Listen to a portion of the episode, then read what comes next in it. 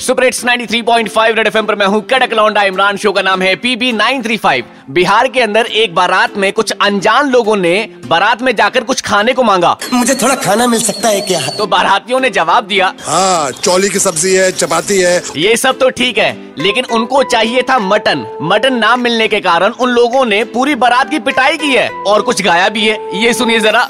खानी है बिरयानी थोड़ा मटन बना लो ना। भूख लगी है हमको, इसको मिटवा दो ना। खानी है बिरयानी, थोड़ा मटन बना लो ना। भूख लगी है हमको, इसको मिटवा दो ना। खानी बिरयानी, जानी, और नींबू पानी पानी।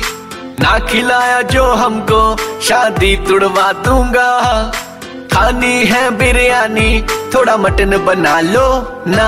रसोई घर में उन लोगों ने हमें बर्तन की तरह धोया। अरे रे रे रे रे हलवाई तक को नहीं छोड़ा उन लोगों ने? भाई साहब नॉनवेज वाले बंदों के सामने पकोड़े पेश करोगे तो यही होना है। सुपर हिट्स 93.5 रेड एफएम बजाते रहो।